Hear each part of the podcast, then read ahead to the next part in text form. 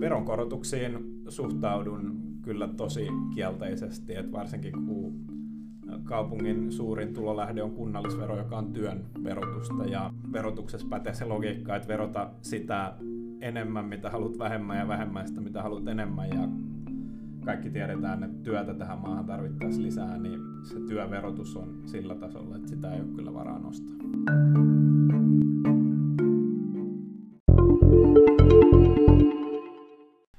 Henrik Vuornos, sä oot edustanut kokoomusta nyt neljä vuotta Espoon budjettineuvotteluissa. Sulla on varmaan hyvä kuva siitä, minkälainen kaupungin taloustilanne on tänä päivänä 2021. Joo.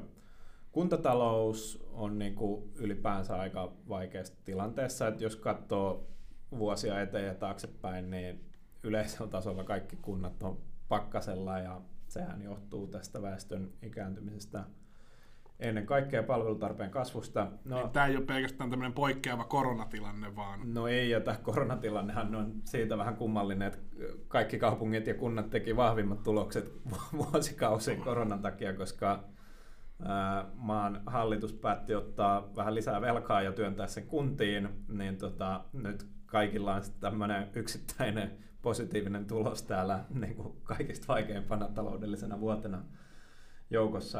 Tämä on vähän kummallinen tämä tilanne, mutta, mutta et, et yleisesti siis Espoollahan on niin kuin vahva talous ja se johtuu siitä, että, että Espoossa on paljon työssäkäviä ihmisiä ja, ja paljon ihan hyväpalkkaisia ihmisiä, ää, mutta et, kyllä Espoollakin on, on niin kuin ongelmia taloudessa.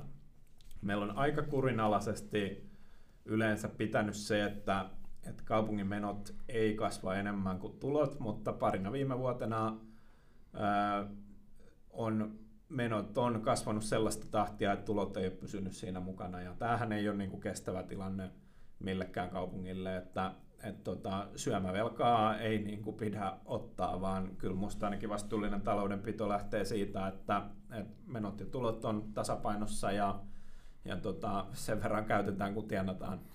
Niin, kaikki ei ehkä ole yhtä perehtynyt kaupungin taloudenpitoon kuin, kuin sinä sattuneesta syystä neuvottelijana neljä vuotta.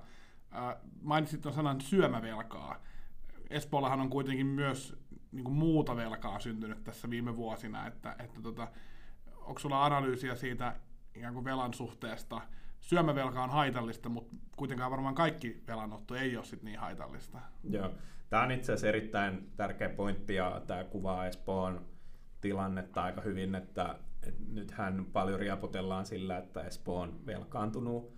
No kyllä, mutta esimerkiksi kun metroa on rakennettu, niin eihän se ole niin kuin velkaa, joka katoaa jonnekin, vaan kaupungilla on taseessaan siitä vastineeksi aika monta kilometriä metroa ja metroasemia. Et tota, velkainvestointeihin on, on erilaista velkaa kuin, kuin se, että, että jos palveluita aletaan rahoittamaan velka, velkarahalla, koska investoinneilla on myös positiivisia talousvaikutuksia ja, ja, ja tota, ää, myös semmoisia itseään rahoittavia elementtejä. Et esimerkiksi metron varrella me tiedetään, että siis asuntojen arvot on noussut jo enemmän kuin koko metro on, on tota, tota maksanut.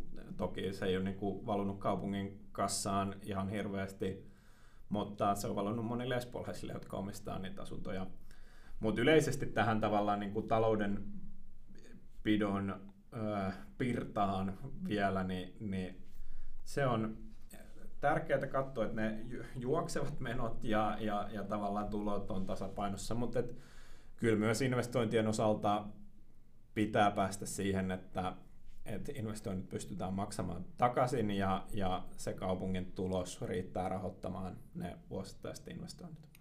Niin, tuosta metroinvestoinnista vois, voisin vielä jatkokysymyksenkin ottaa. Että toki metrovaikutus on varmaan kaupunkilaisille konkreettisin niissä asuntojen arvojen nousussa, mutta oletteko te tutkinut sitten esimerkiksi kaupunginhallituksessa tai kokoomuksen sisällä niitä ikään kuin suhdetta siitä, että maan alle investoidaan euro, niin, niin tavallaan tuoko se, tuoko se niin kuin sitten siihen myös ihan kaupungin kassaan tai muuten siihen ekosysteemiin, niin minkälaisen niin kuin palautuksen No varmaan semmoista yksittäistä arviota on niin kuin hankala antaa, mutta tämä maan ja asuntojen arvojen nousu, niin se on se konkreettisin, mitä pystytään mittaamaan.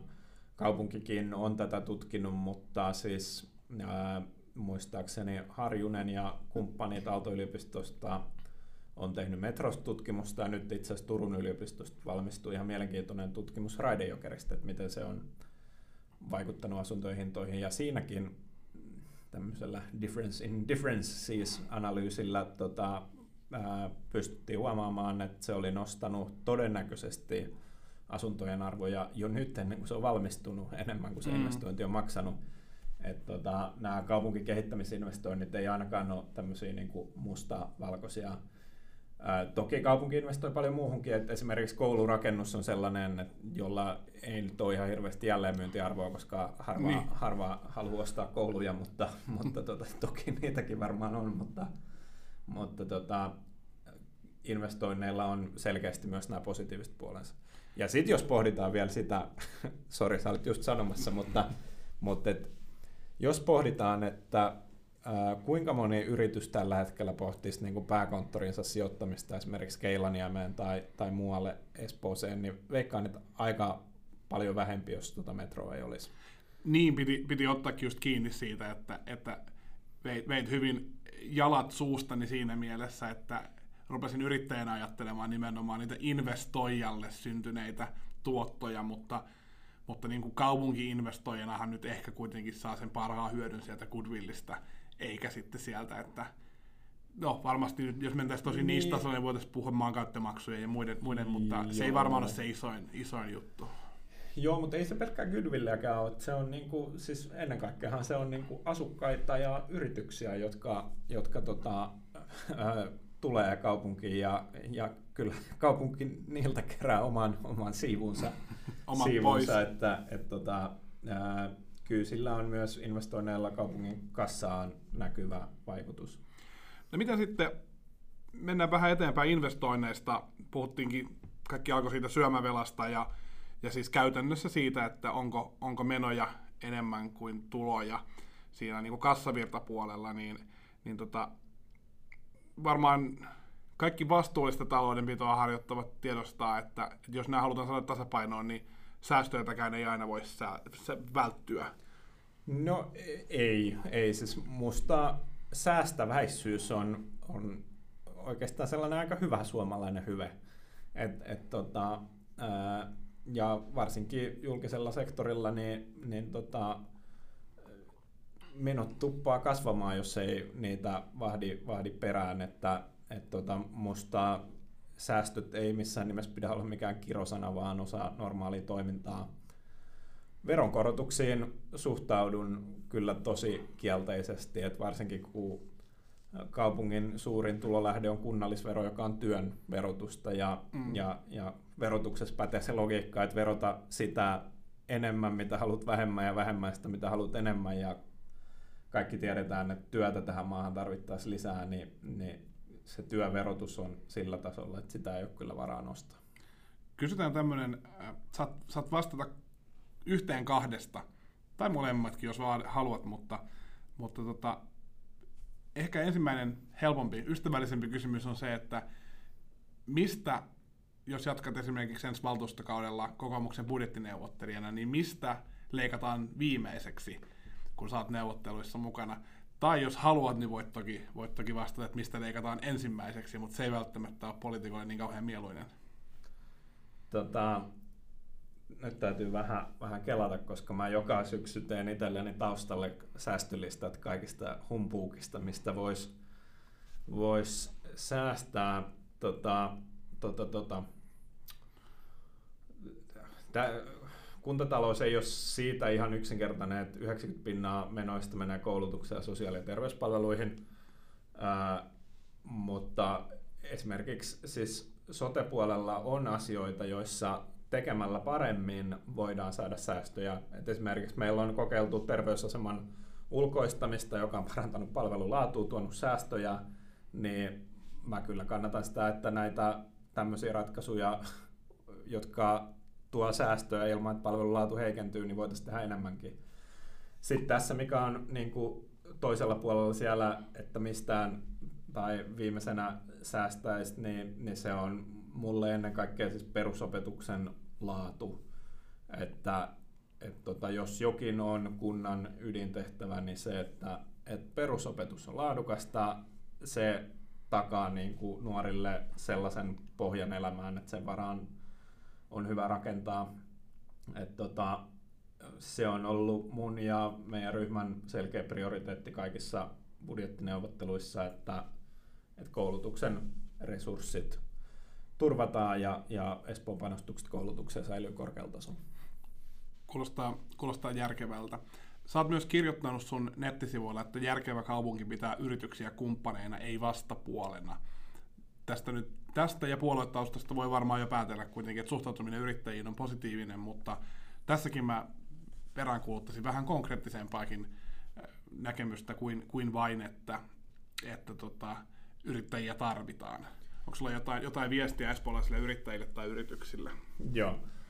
Ehkä niin kuin kaksitasoinen viesti. Ensimmäinen on niin kuin yritykset, jotka toimii kaupungin kanssa. Meillähän on aika paljon tämmöistä keskustelua, jossa suorastaan siis demonisoidaan julkisia palveluja tuottavia yrityksiä, vaikka siis pääministeripuolue ajaa varhaiskasvatuksen voiton tavoittelun kieltoa, joka käytännössä siis yrittäjä, joka ei tavoittele voittoa, on entinen yrittäjä aika nopeasti ja sitten esimerkiksi sosiaali- ja terveyspalveluissa meidän hyviä yrittäjiä on demonisoitu musta jo ihan tarpeeksi ja vähän liikaakin. Et, et näissä, näissä niin julkisten palveluiden tuottamisessa niin, niin tämä on aika selkeä lähtökohta. No, ja siihen ehkä viittaankin tällä, että yrityksiä ei pidä nähdä vastapuolena vaan kumppaneina. Mutta sitten suurin osa yrittäjistä niin ei ole mitään tekemistä kaupungin kanssa ja toivovat, että kaupunki pysyy kaukana heidän yritystoiminnasta. Ja, ja tota, näin se pitää ollakin, että, että tota, kaupungin ei, ei tarvitse tulla hääräämään ensinnäkään ainakaan itse osallistumaan millekään kilpailulle markkinoille, mikä ei ole jotenkin niin kuin kaupungin kannalta strategista, mutta sitten toisaalta silloin kun yritykset asioi kaupungin kanssa, niin sen pitäisi olla olla sujuvaa. Ja, ja tota, musta ihan hyvä ajatus, minkä kokoomus on valtakunnallisesti heittänyt, on, on esimerkiksi lupakäsittelyihin tämmöinen käsittely aikatakuu, että kaupunki lupaa, luvissa on vähän erilaisia käsittelyaikoja, mutta vaikka jossain luvassa, että jos ei kolmeen kuukauteen tule päätöstä, niin lupa myönnetään automaattisesti. Ja niin kuin tällaisia palvelulupauksia kaupungin pitäisi pystyä antamaan, että, että tota, yrittäjät ja muutkin, jotka lupaa asioissa kaupungin kanssa asioinnit, niin tietää, että sieltä tulee joku päätös. Niin aivan, että ei, ei voi sitten jäädä niin kuin löysää hirteen roikkumaan, vaan joko saa nopeasti kieltämän päätöksen, tai sitten jos kukaan ei käsittelemään, tai jos se on ok, niin se tiedetään vaikka kolmen kuukauden jälkeen, että homma etenee. Se siis ju, just näin, että et, et tota, ja siis totta kai tulee kielteisiäkin päätöksiä, että et, et on vaikka niin kuin ympäristöluvissa, niin, niin jos yritetään jotain laivasta tai muuta, niin pitääkin tulla kielteinen päätös. Mutta mm. Sitten nämä harmaan alueen, jotka on rajamailla, niin siinäkin yrittäjälle on parempi usein saada se kielteinen päätös ja päästä valittamaan siitä, kuin se, että se roikkuu siellä hirressä vuosikausia odottamassa, että koska tulee ratkaisu. Mm. Kuulostaa järkevältä. Miten tota, tästä eteenpäin no nyt tietysti todettiinkin jo, että tämä koronatilanne on hyvin poikkeuksellinen. Sitä olisi itse maalikkona ajatellut, että kaupungit on nimenomaan vielä syvemmällä, mutta nyt olikin niin kuin ensimmäinen plusmerkkinen tulos, tulos sitten mies muistiin. Mutta, mutta miten tästä taloudenpidosta eteenpäin? Jos nyt leikitään hypoteesilla, oletetaan hetki, että olet nyt saanut uuden valtakirjan ja, ja lähdet sinne kolmannelle valtuustokaudelle, niin minkälaista, minkälaista tota, talouspolitiikkaa Espoossa tulisi sun mielestä harjoittaa? Me hyväksyttiin viime syksynä tämmöinen talouden tasapainotusohjelma seuraavalle viidelle vuodelle ja musta se on tosi tärkeä ohjelma ja siitä pitää pitää kiinni. Siinä käytännössä haetaan niin kuin rakenteellisilla muutoksilla ja muilla säästöillä viiden vuoden aikana 150 miljoonaa euro säästöt kaupungin taloudesta. Ja siellä on oikeasti paljon tosi järkeviä muutoksia jotka pitäisi tehdä niin kuin joka tapauksessa. Mutta mä näen tämän aika semmoisen keskeisenä niin talouspolitiikan ankkurina Espoossa lähivuodet ja siitä pitää pitää kiinni. Ja, ja sitten toinen asia on se, että, että kunnallisveroa ei, ei koroteta. Et, et, kyllä nämä asiat pitää pystyä hoitamaan ilman, että jatkuvasti veroja korotellaan, koska niissä veronkorotuksissa tuppaa olemaan sellainen ilmiö, että kun kerran korotetaan, niin poliitikot kyllä keksii menoja ja, ja sitten seuraavana vuonna huomataan, että ei ole yhtään enempää rahaa jäljellä, vaan on keksitty veronkorotuksen verran uusia menokohteita, että se ei ole kyllä mikään lääke näihin kuntatalouden ongelmiin. Niin, varmaan kuntatalouteen eikä, eikä noin niin taloudenpitoon yleensäkään. Että sähän tietysti työskentelet myös päivätyössä politiikassa äh, sitten vähän erilaisen roolin kautta. Ja, ja mainitsitkin tuossa jo, että kokoomuksella on tämä tää, tota, käsittelyaikatakuu-aloite, se on, se on myös valtakunnallinen. Jos hypätään vaikka kuntavaalit lähestyy, niin vähän laajemmin, laajemmin käsittelemään talouspolitiikkaa, niin, niin minkälaisia äh, johtotähtiä sun ajattelussa on, on sitten niin kuin valtakunnan tasolla. Nämä toisaalta on niin kuin moni asia on sellainen, mm. että se on se sama lainalaisuus pätee Espoossa ja laajemmin. Joo, kyllä mä, tota, ja sitä on hyvä avata myös sitä niin kuin laajempaa talousajattelua. Mä oon tosi vahvasti pro-market-ihminen. Mä uskon, että äh, markkinat tuottaa aika hyviä ratkaisuja tota, noin niin kuin lähtökohtaisesti ilman niin kuin erilaisia tukiaisia tai, tai sitä, että, että sinne hirveästi mennään puuttumaan. Toki niin kuin ulkoisvaikutuksia pitää valtion ja kuntienkin katsoa ja säädellä, että, että ne ulkoisvaikutukset on hinnoiteltu oikein. Tota, yleisesti siis ää, en, mä, mä en niin oikein jaksa uskoa semmoiseen valtiovetoseen kapitalismiin tai meillä on näitä esimerkkejä, että vaikka tämä Bake, joka oli Juha Sipilän suuri luomus valtion kehitysyhtiö, niin mä en niin kuin jaksa uskoa siihen, että valtio osaa valita voittajia paremmin kuin markkinat, että, että tota, julkisella sektorilla on omat tehtävänsä, joissa se on hyvä, jotka sen pitää hoitaa kunnolla ja, ja, ja tota, näin, mutta et, et julkisen sektori ei pidä lähteä huseeraamaan niin kuin yritysten tontille, koska siitä ei usein tule muuta kuin suttaa sekundaa ja lasku veronmaksajille. Sitten yksi kiinnostava kysymys on tämä niin kuin suhtautuminen velkaan, jossa eletään nyt ehkä jotain niin kuin globaalia murrosta, kun keskuspankki laulaa brrr, lisää rahaa markkinoille ja helikopterit heiluu. Helikopterit heiluu ja siitä mä ehkä ajattelen niin, että, että tota, nyt kun rahaa saa ja raha on halpaa, niin, niin sillä kannattaisi niin kuin sen lisäksi, että tai siis kun tämä hallitus lähinnä lisää niin kuin näitä julkisia käyttömenoja, vuosittaisia menoja, niin sillä kannattaisi tehdä investointeja ja muistaa siis myös veronalennuksista kannattaisi puhua elvytyksessä, että, että kyllä mä ainakin koen, että, että järkevää elvytystä myös se, että ihmisille ja yrittäjille jää enemmän käteen, jotta ne voi kuluttaa tai investoida. Että, et tota, musta Suomessa on tällä hetkellä hallitsee aika niin kuin vasemmistolaiset talouspolitiikan aatokset ja siihen tarvittaisiin kyllä muutos. Kuulostaa siltä, että, että nämä asiat ei, ei ole niin kuin erotettavissa toisistaan, ei, ei Suomen eikä Espoon osalta. Ei, molemmilla on toki siis kuntataloudessa omat erityispiirteensä ja, ja tota, näin, mutta et kyllähän niin kuin samat perusperiaatteet pätee molemmilla tasoilla, että et, tota, miten suhtautuu verotukseen, haluuko sitä ylöspäin vai alaspäin ja, ja tota, itse haluan alaspäin ja, ja sitten toinen on nämä, nämä niin kuin julkiset menot ja, ja semmoinen missä arvossa pitää tätä säästeliäisyyden hyvettä. Hienoa.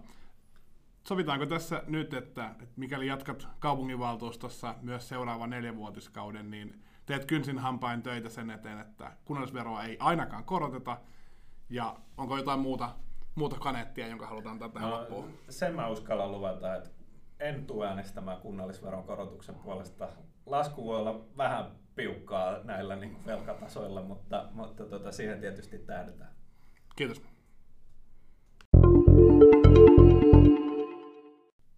Kiitos kun kuuntelit. Mun nimi on Henrik Vuornos ja mä oon ehdolla jatkokaudelle Espoon kaupungin valtuustoon. Mun ajatuksiin voi tutustua tarkemmin osoitteessa www.henrikvuornos.fi tai kuuntelemalla muita tämän podcastin jaksoja.